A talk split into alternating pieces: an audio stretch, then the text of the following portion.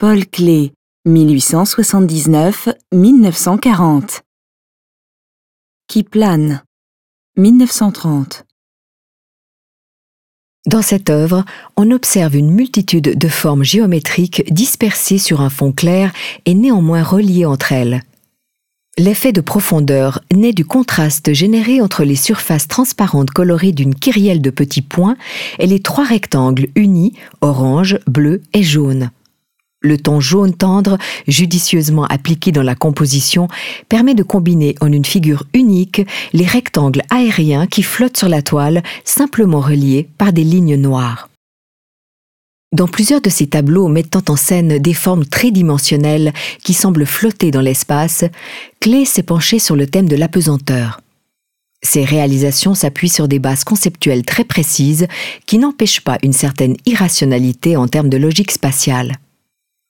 Ainsi, dans l'œuvre qui plane, les coins des rectangles enchevêtrés ne sont pas tous reliés de manière rationnelle par deux points extrêmes qui se correspondent.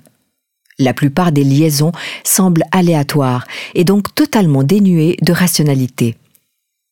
Cette œuvre laisse ainsi au premier coup d'œil une impression d'harmonieuse perspective, mais irrite aussi un peu dans un deuxième temps lorsque le regard s'attarde sur cette composition en trois dimensions dont les surfaces semblent appartenir à des niveaux différents et peuvent être perçues de multiples façons.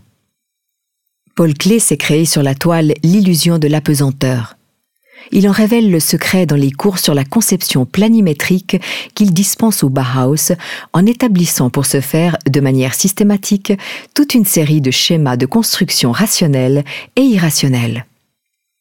L'organisation de ces motifs dans l'espace rappelle la structure d'un cerf-volant cellulaire avec ses différents modules d'ossature reliés par de la toile.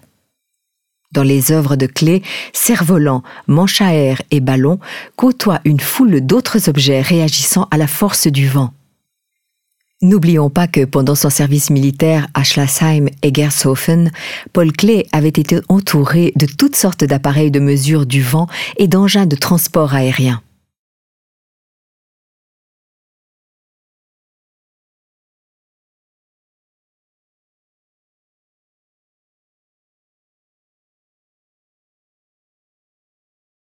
Visitez le Zentrum Paul Klee, Berne, et voyez les œuvres originales.